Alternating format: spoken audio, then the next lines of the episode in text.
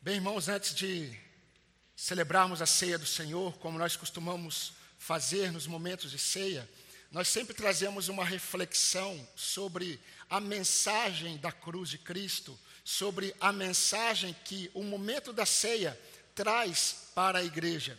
E a palavra de Deus ela é repleta de ensinamentos que nos mostram tão grande salvação que nós recebemos em Cristo Jesus, como nós acabamos de cantar, como nosso irmão Júlio acabou de orar.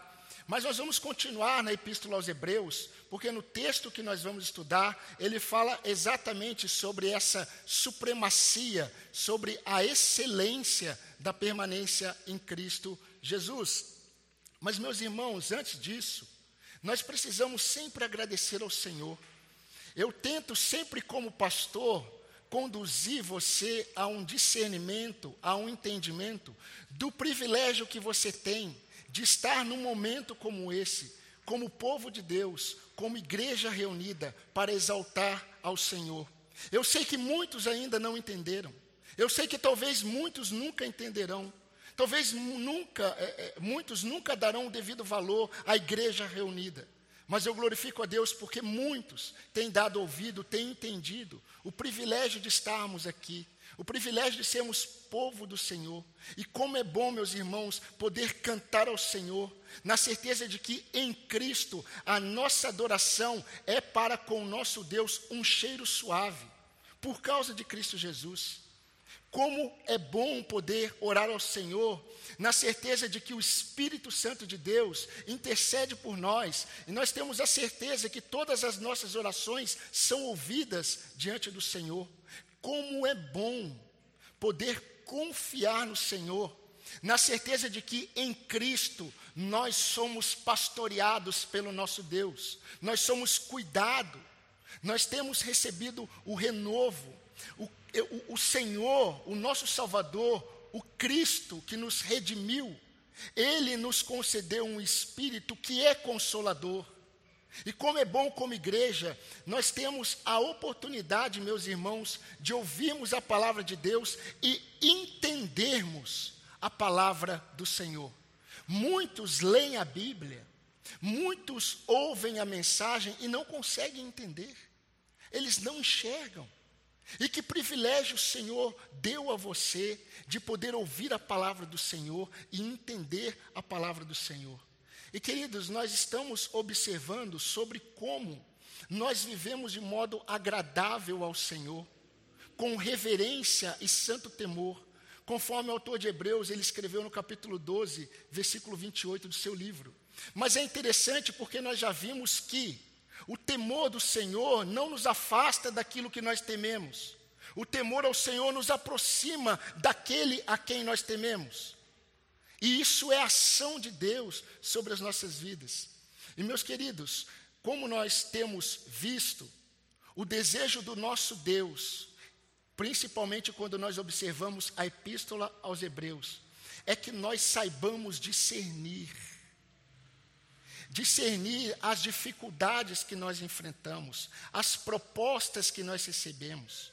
E o propósito é produzir na vida do crente cada vez mais a convicção de que permanecer em Cristo é aquilo de mais excelente que Deus nos deu.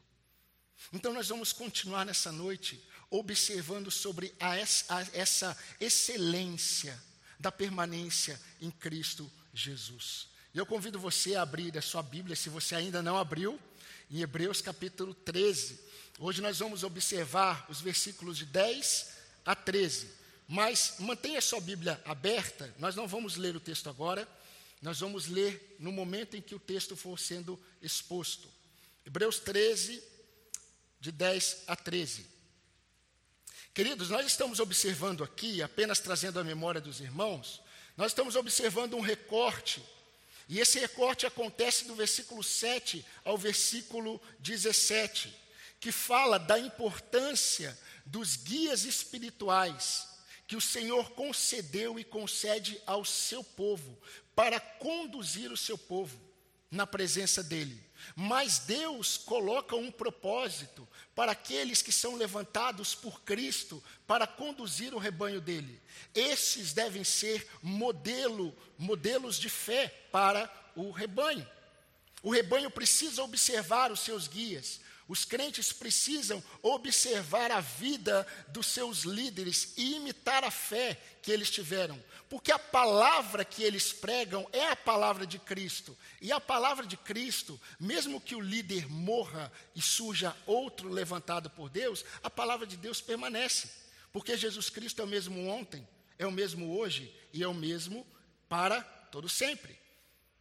E nós terminamos domingo retrasado observando o versículo 9. E eu quero dizer para você a exortação do versículo 9 em uma frase. E a exortação, a lição que nós vimos no versículo 9 foi a seguinte: O que vale é ter o coração confirmado na graça de Deus e não ser levado por ensinos estranhos e diferentes que nos afastam da confiança na suficiência e supremacia de Cristo Jesus, o nosso Salvador. Essa foi a lição presente no versículo 9.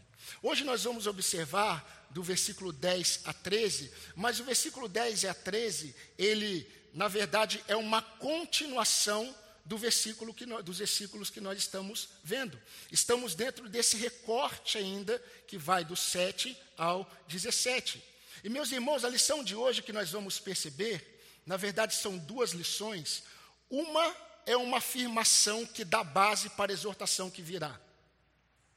E nós vamos observar que do versículo 10 ao versículo 12, nós temos uma afirmação que sustenta o motivo pelo qual nós não podemos ser levados por ensinos estranhos e diferentes. E nos dá a base para a exortação que vem no versículo 13. E nós vamos observar. Mas a primeira lição que eu quero destacar hoje, queridos, de uma forma um pouco mais sucinta, por causa da ceia, é que nós devemos permanecer na excelência de Cristo, porque o nosso altar, ele é superior devido ao sacrifício superior de Jesus. Nós precisamos permanecer na excelência de Cristo, porque o nosso altar é superior devido ao sacrifício superior de Jesus. Me acompanhe dos versículos de 10 a 12. Vamos ler de 10 a 13. Diz assim a palavra de Deus: Temos um altar, do qual os que ministram no tabernáculo não têm o direito de comer, pois aqueles animais cujo sangue é trazido pelo sumo sacerdote para dentro do Santo dos Santos, como sacrifício pelo pecado, têm o corpo queimado fora do acampamento. Por isso, também Jesus, para santificar o povo pelo seu próprio sangue, sofreu fora da cidade. Saiamos, pois, a ele fora do acampamento, levando a mesma desonra que ele suportou. Vamos orar mais uma vez. Senhor nosso Deus, como é profunda a tua palavra. A tua palavra é profunda porque exalta o Senhor. E a tua palavra, Senhor Deus, nos revela a profundidade não apenas da obra do Senhor, mas a profundidade do Senhor e a grandeza do Senhor. Estava no propósito, a Deus, do autor de Hebreus, conduzir esses crentes a permanecerem na supremacia de Cristo, confiantes na suficiência de Jesus Cristo, Cristo acima de todas as coisas.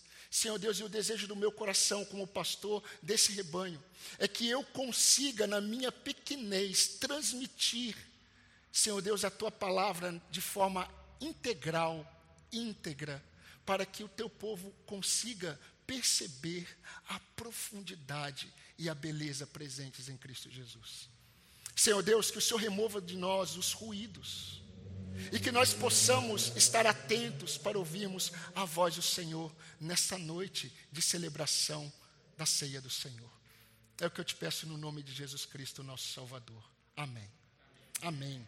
Meus irmãos, o nosso altar, ele é superior devido ao sacrifício superior de Jesus. Isso é uma afirmação. Isso é uma afirmação, como eu disse, que não é ainda a exortação, que está no versículo 13. Mas esta afirmação nos mostra exatamente o porquê nós não podemos ser levados por ensinos estranhos e diferentes. Quando nós juntamos a exortação do versículo 9 com essa exortação presente, com essa afirmação presente no versículo 10 ao versículo 12, nós vamos entender a seguinte afirmativa que sustenta a exortação de semana passada, semana retrasada, e dá base para a exortação de hoje. E ficaria assim, juntando o versículo 9 ao versículo de 10 a 12. Irmãos, não se deixem ser seduzidos por ensinos estranhos e diferentes do Evangelho que vocês receberam. Sabe por que, que vocês não podem? ser levados por ensinos estranhos e diferentes do evangelho, porque o nosso altar, ele é superior, devido ao sacrifício superior de Jesus. Eu preciso, meus irmãos, ser muito cuidadoso na exposição desse texto, porque não foi difícil para os crentes hebreus entenderem esse texto. É difícil, talvez, para nós, numa mentalidade ocidental, um povo gentil, pelo menos na nossa realidade como povo, é difícil para nós entendermos, mas o povo hebreu, quando eles leram, os crentes, quando eles leram, eles entenderam. Por que, que eles entenderam? Eles entenderam, queridos, porque eles estavam sendo seduzidos. Os irmãos já sabem disso. Eles estavam sendo seduzidos a seguirem ensinos estranhos e diferentes que nada tinha a ver com o Evangelho nada tinham a ver com o Evangelho de Cristo. Os ensinos estranhos e diferentes que eles estavam recebendo, na verdade, estava levando aqueles crentes a voltarem à prática da fé que eles tinham, e estava afastando aqueles crentes da confiança plena na obra de Jesus Cristo. Mas tem um ponto principal que nós não podemos nos esquecer, queridos. Os ensinos estranhos e diferentes estava removendo daqueles crentes a realidade da caminhada com Jesus Cristo, que é a realidade do sofrimento. E para eles voltar, voltar à prática que eles tinham, a prática judaizante era evitar o sofrimento, era evitar a perseguição dos seus é, patrícios, dos seus parentes, era alívio para aqueles crentes hebreus praticarem algumas coisas do judaísmo juntamente com a fé em Cristo. E o autor de Hebreus está mostrando para eles: não, a fé em Cristo não existe aquela possibilidade de voltarmos atrás. Nós não podemos rebaixar o que Cristo fez. O nosso altar ele é superior. No versículo 9 ele diz: Vocês não podem ser levados por ensinos estranhos e diferentes. E no 10 ele diz: Porque nós temos um altar. E ele começa a explicar sobre esse altar. E eu preciso explicar para os irmãos sobre este altar. Mas, queridos, para eles, abraçar a antiga religiosidade era sinônimo de evitar o sofrimento que o Evangelho muitas vezes produz para eles iria levá-los a uma zona de conforto novamente. Mas não é interessante? É muito interessante porque a proposta de um cristianismo mais suave, de tolerância aos demais ensinos, de tolerância às demais doutrinas, sempre foi proposto pelo ministério do engano sempre foi proposto pela serpente. Mas como Paulo escreveu na sua última epístola ao seu discípulo Timóteo, chamando Timóteo para participar com ele dos sofrimentos em favor do evangelho, Paulo disse: Timóteo, todo aquele que quiser viver de forma piedosa sofrerá perseguição. Essas foram as últimas palavras do apóstolo Paulo para Timóteo. Timóteo, todo aquele que quiser viver de forma piedosa sofrerá perseguição. Não existe, meus queridos, diálogo com valores que tentam a todo custo diminuir o nosso discipulado com Cristo. Não existe diálogo com esses valores.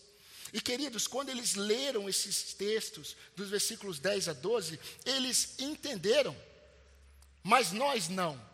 Por isso que eu preciso explicar rapidamente sobre o que o autor de Hebreus estava falando aqui.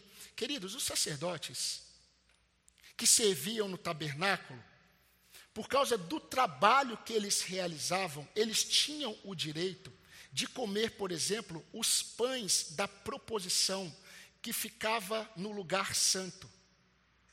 Eles tinham o direito de comer. Os sacerdotes que ministravam no tabernáculo, eles tinham o direito de comer parte da carne dos sacrifícios que eram feitos. Eles tinham o direito de comer. Agora, olha que interessante. O que o autor aqui está falando, ele está falando de um sacrifício, um sacrifício superior, que acontecia nesse contexto do tabernáculo, do tabernáculo, que não era esse sacrifício no qual os sacerdotes podiam comer dos pães da proposição ou das carnes sacrificadas que o povo levava. Ele está falando de um sacrifício superior. Mas ele está falando de um sacrifício superior por causa da superioridade do propósito desse sacrifício. Por isso, o versículo 10. Se você ler o versículo 10 nessa perspectiva, preste atenção o que diz. Temos um altar do qual os que ministram no tabernáculo não têm o direito de comer. Então ele não está falando daqueles sacrifícios que aconteciam no pátio do tabernáculo. Ele está falando de um sacrifício superior. Ele está falando de um sacrifício superior por causa do motivo daquele sacrifício. E queridos, ele está pensando no dia da expiação. Ele está pensando em Levíticos 16. Porque o que acontecia no dia da expiação, que até hoje os judeus ortodoxos, eles guardam como o dia do Yom, Yom Kippur, se eu não me engano, Yom Kippur, que é o dia do perdão, ele está pensando no sacrifício da expiação. E eu preciso rapidamente mostrar para você como esse sacrifício era diferente de todos os demais. No dia da expiação, esse sacrifício, ele tinha que acontecer apenas uma vez ao ano. E esse sacrifício, ele não era feito pelos sacerdotes que trabalhavam no tabernáculo, mas esse sacrifício, ele era feito pelo sumo sacerdote. Ele não acontecia no pátio externo do tabernáculo, ele acontecia no lugar santíssimo, no santo dos santos. Agora começa a ficar interessante. Porque nesse sacrifício, o sumo sacerdote ele precisava de três animais: um carneiro e dois bodes. Os dois bodes tinham que ser trazidos da congregação de Israel. O carneiro, o sumo sacerdote escolhia. E o sumo sacerdote sacrificava o carneiro e sacrificava um bode. O outro bode ficava vivo. E o sumo sacerdote, ele tinha que sacrificar um bode, sacrificar um carneiro. Mas em primeiro lugar tinha que ser o carneiro. E quando o sumo sacerdote, ele sacrificava o carneiro, ele pegava o sangue ele entrava na, no Santo dos Santos e a, ele aspergia sobre o propiciatório, a tampa do propiciatório, a tampa que é o propiciatório, a tampa da arca do Senhor, entre os querubins, ele aspergia o sangue do carneiro pelos pecados dele e da família dele. Depois ele saía e ele imolava um bode e ele pegava o sangue desse bode, entrava de novo no Santo dos Santos, e ele aspergia sobre a tampa do, do, da, da arca da aliança, sobre o propiciatório, ele aspergia o sangue deste bode por causa do pecado de todo o povo de Israel. Ele pegava esse sangue, ele saía do Santo dos Santos, e ele começava a aspergir sobre cada utensílio do tabernáculo, sobre o altar do sacrifício, sobre a bacia de bronze, sobre a, a, o candelabro, sobre a mesa, sobre o incensário. Porque durante todo o ano aqueles materiais, aquelas ferramentas eram usadas para o pecado, para a remoção, entre aspas, do pecado do povo. E um dia do ano o sumo sacerdote tinha que purificar com sangue, inclusive todos os utensílios. E depois que ele, que ele fazia tudo isso, o sumo sacerdote ele pegava o bode vivo e o sumo sacerdote colocava sua mão sobre o bode. E ele começava a pedir ao Senhor perdão pelos seus pecados. E ele começava a confessar os pecados da nação de Israel. E aí ele chamava um homem. E ele pedia para esse homem: leve esse bode para o deserto e solte esse bode. Esse é o bode expiatório. Quando eu orar sobre esse bode, é como se todo o pecado da nação de Israel fosse transferido para esse bode. E quando esse bode ele for expulso para, pelo deserto, o Senhor estará levando para longe do arraial todo o pecado do povo. Isso é muito interessante porque quando isso acontece, o bode era solto.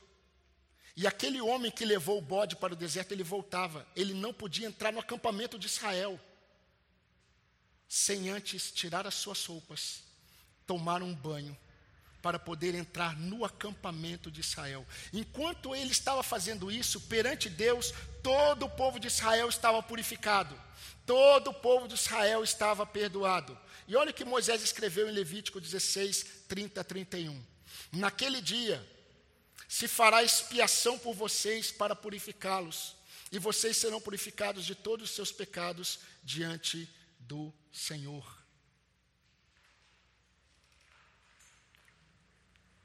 Agora, queridos, o autor de Hebreus está falando sobre esse dia.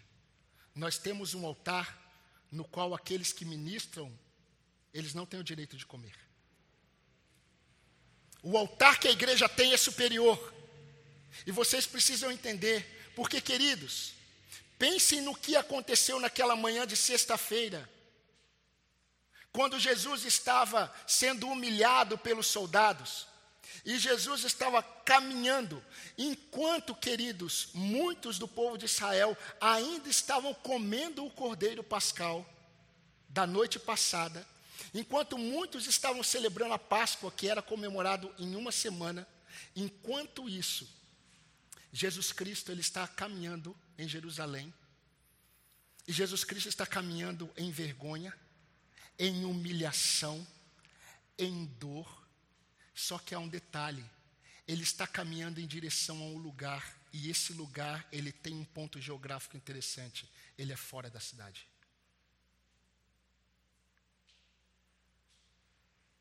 Ele é fora de Jerusalém. Ele está além dos muros de Jerusalém. Enquanto o sumo sacerdote levava o sangue do primeiro animal para o perdão dos seus próprios pecados, Jesus é o próprio sumo sacerdote sem pecado. E é interessante, meus irmãos, porque enquanto o sumo sacerdote aspergia o sangue de um animal para purificar o seu povo, Jesus está prestes a derramar o seu próprio sangue na cruz, como o Cordeiro de Deus. Enquanto o sumo sacerdote aspergia o sangue sobre a tampa do propiciatório. E propiciatório significa propício, o dia em que Deus é favorável. Enquanto isso acontece, Jesus Cristo, que é o sumo sacerdote e o cordeiro, ele está caminhando em direção ao Gólgota. E detalhe, ele está saindo da cidade. É por isso que o autor de Hebreus, no versículo 12, está falando que Jesus morreu fora da cidade, fora do acampamento.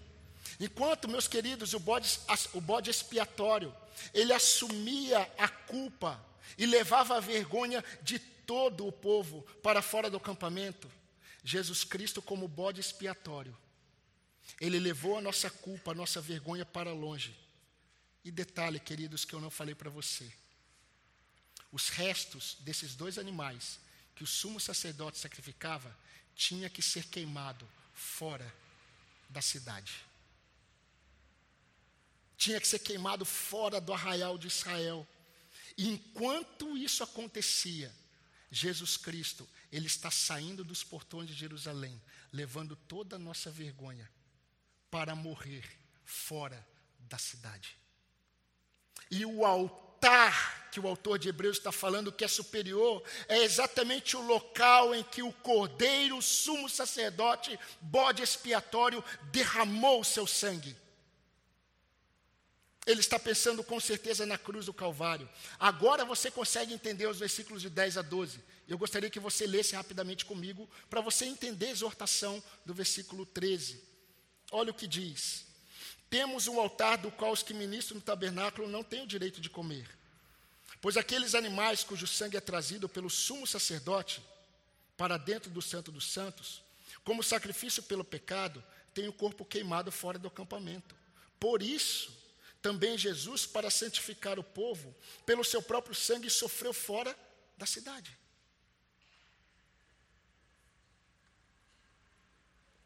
Meus irmãos, em toda a epístola aos Hebreus, toda a epístola dos Hebreus, toda, os, o, o autor de Hebreus está mostrando que nós temos um sumo sacerdote superior, nós temos um cordeiro com sangue superior, nós temos um bode expiatório superior. Então, se alguém perguntasse para aqueles crentes hebreus, o nosso sumo sacerdote é superior? Sim. Quem é o nosso sumo sacerdote? Cristo. Ele não veio da descendência da ordem levítica, ele veio da ordem de Melquisedeque. Ele é superior. O nosso altar, altar é superior por quê? Porque o nosso altar é a cruz.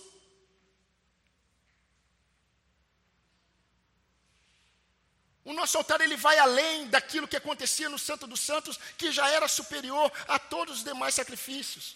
O nosso sangue é superior, o sangue que nos purifica é superior, é porque é o sangue de Cristo, o sumo sacerdote sem pecado, o cordeiro de Deus e o bode expiatório. Por isso que a expiação é superior, porque a obra de Cristo é superior. Ah, meus irmãos, quando o crente é levado por ensinos estranhos e diferentes, do Evangelho, a superioridade, preste atenção, a superioridade de tão grande salvação, que foi prometida pelos profetas, que foi pregada pelos apóstolos, ela é removida do coração dos crentes. Nós precisamos entender a, a, grandiosidade. Por isso vem a exortação no versículo 13. E agora nós vamos terminar a nossa exposição com essa exortação. A exortação está no versículo 13, que é sustentada pelo versículo 10 a 12. E a exortação é a seguinte: suportem os sofrimentos como Cristo e não voltem atrás. Versículo 3: Saiamos, pois, a ele fora do acampamento, levando a mesma desonra que ele suportou. Ou seja, de uma forma muito simples, o autor de Hebreus está repetindo o que ele já falou em outros lugares da epístola.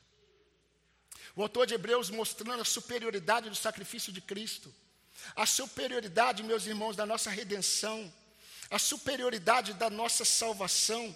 O autor de Hebreus, ele exorta esses crentes e a nós da seguinte forma: paguemos o preço, experimentemos a vergonha, saiamos, pois, a ele fora do acampamento. Assim como ele levou a nossa vergonha como bode expiatório fora do acampamento, saiamos a ele fora do acampamento. Meus irmãos, na prática, na prática o que ele está dizendo é muito simples. O que o autor de Hebreus está dizendo para toda a igreja aqui é: suportemos as pressões da família, suportemos as pressões da antiga religião, dos amigos, dos parentes, dos vizinhos, soframos as injúrias que ele suportou. No capítulo 10, ele já, havia falado, ele já havia falado a esses crentes: olha, no início da conversão de vocês, vocês suportaram o espólio dos vossos bens. Vocês perderam muitas coisas, mas vocês estão precisando de perseverança. E ele acaba o capítulo 10 dizendo: Nós não somos os que retrocedem para a perdição, nós somos os que perseveram para a conservação da alma. Mais uma vez, ele está dizendo: Não voltem atrás. O nosso altar ele é superior, a obra de Cristo é superior, é muito mais grandioso do que você imagina.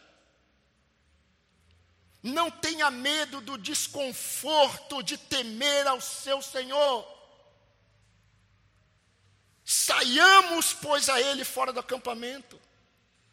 Meus irmãos, é o que ele disse no capítulo 12, versículo 3: Considerem, pois, atentamente aquele que suportou tamanha oposição dos pecadores contra si mesmos, para que vocês não desfaleçam e não desmaiem na vossa alma. Considerem. Em direção à sua cruz, Jesus levou a nossa culpa ele saiu da cidade levando a nossa vergonha, como bode expiatório foi mandado para fora. Ele levou a nossa culpa, a nossa vergonha, nossas dívidas, nossa condenação, a ira de Deus que estava sobre nós e permanece sobre todo aquele que não crê no Evangelho de Cristo. Ele fez isso. E eu creio que é com essa entonação de voz que o autor de Hebreus estava falando para esses crentes. Saiamos, pois, a ele fora do acampamento. Suportamos. Se Jesus fez isso, e o altar que nós temos é superior, porque é a cruz fora do arraial. Porque o que ele levou foi vergonha o que ele levou sobre si foi toda a nossa culpa. Como nós vamos viver de religiosidade? Meus irmãos, eu estou com três anos de pastorado e eu já estou cansado de ter que falar para os meus irmãos: irmãos, é bom estarmos juntos para orar.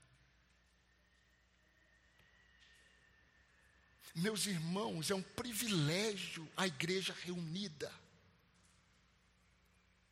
Muito mais do que ir para Ubatuba. Muito mais do que fazer outras coisas que você pode fazer em outro momento.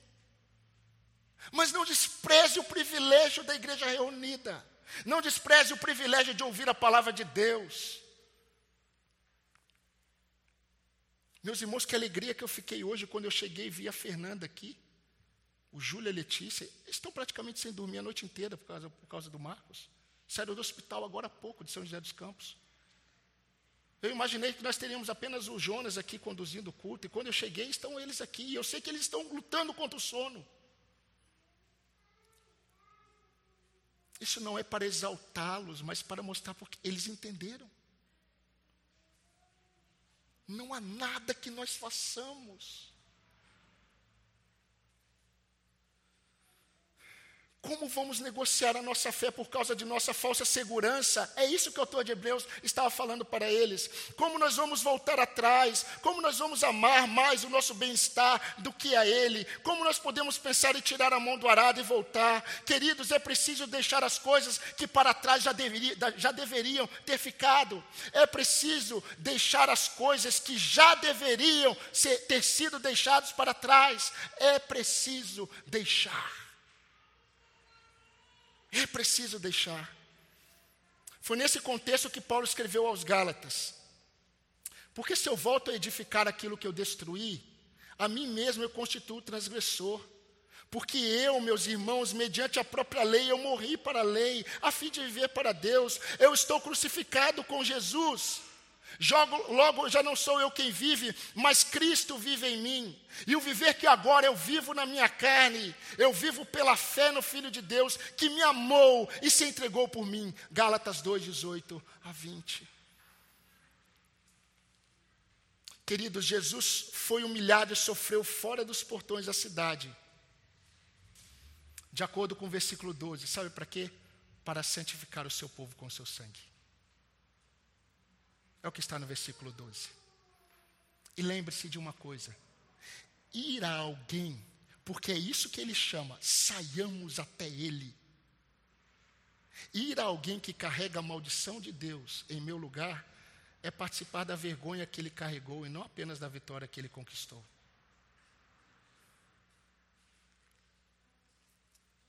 Muitos, como diz, é, disseram teólogos do passado, Muitos discípulos seguiram Jesus Cristo até o Getsemane, mas até a cruz, poucos. Poucos. E meus amados irmãos, seguir a Jesus é um chamado sem retorno. Não por causa daquilo que pode vir sobre nós, mas por não haver nada superior, nada maior do que esse privilégio. Nada maior do que esse privilégio. E queridos, mais uma vez eu falo para vocês, porque isso é para o bem de vocês, é uma exortação para o bem de vocês, jovens, que aqui estão. Quando vocês começarem a se encantar com algumas coisas deste mundo, você já deveria entender que nada se compara a Jesus. Eu falei para os jovens ontem que no final dos tempos todas as coisas estarão prostradas diante do Cordeiro é propósito de Deus fazer convergir nele, na dispensação dos tempos, todas as coisas. O poder mais poderoso presente no mundo criado, seja visível ou invisível, estará prostrado diante do Cordeiro de Deus. E como eu, como servo de Deus, consigo pensar em trocar em negociar essa bênção de ter Cristo como meu Senhor.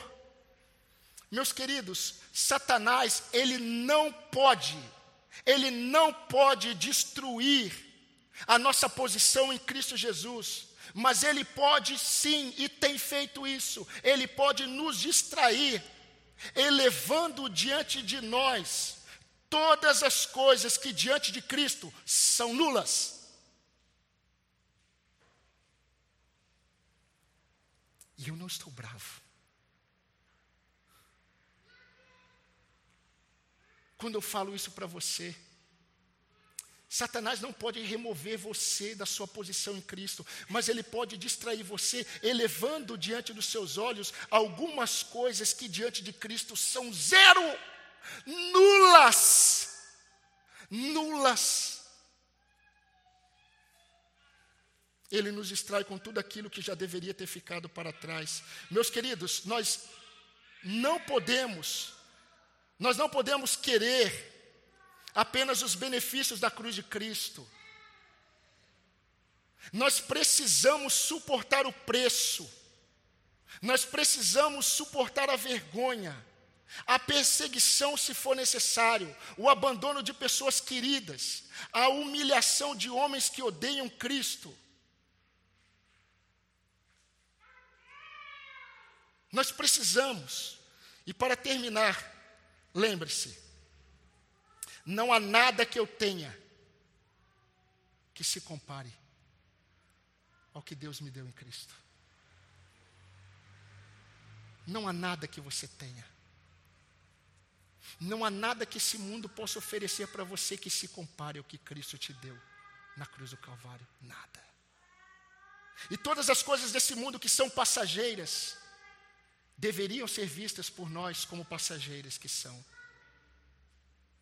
Nenhuma renúncia de qualquer vontade se compara à renúncia de Cristo para me resgatar. Meus irmãos, eu falei isso para os jovens ontem, e às vezes eu percebo que eu quase que estou forçando a barra, porque muitas vezes eu quero fazer a função do Espírito Santo. Mas eu fico falando para Deus, Deus, eu quero que eles entendam. Eu quero que eles entendam que não há nada que eu perca nesse mundo que se equipare ao que eu ganhei em Cristo Jesus. Nada. Nada. Você pode vir com todos os álibis de algo que é precioso. Não há nada mais precioso do que Ele. Não há nenhuma glória, não há nenhuma riqueza, não há bens, não existem posições neste mundo que se compare ao que eu ganhei na cruz de Cristo, o meu redentor. Paulo entendeu isso. Quando Paulo escreveu eu considero todas as coisas como perda por causa da sublimidade do conhecimento de Cristo, o meu redentor. Irmãos, não é interessante? Todo hebreu ama Moisés. Você pode falar de qualquer um, mas não fale de Moisés. O autor de Hebreus falou sobre Moisés. E sabe o que, que Moisés falou sobre Cristo? Eu vou ler para você. Moisés entendeu que ser maltratado por causa de Cristo era uma riqueza maior do que os tesouros do Egito, porque ele contemplava a recompensa. Capítulo 11, versículo 26 de Hebreus. E sendo bem direto para você, meu amado irmão, deixa aquilo que precisa ficar para trás. Se apegue a Cristo. Nós cometemos um pecado muito sério, que é o pecado da procrastinação. Quando nós sabemos o que deve ser feito e nós não fazemos, porque nós esperamos. Mas cada vez que nós procrastinamos em nos apegarmos a Cristo, nós perdemos.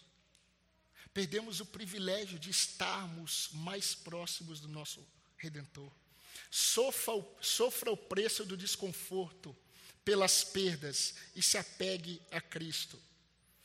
Pare de elevar as coisas a um patamar que não chegam sequer ao piso no qual Cristo coloca os seus pés.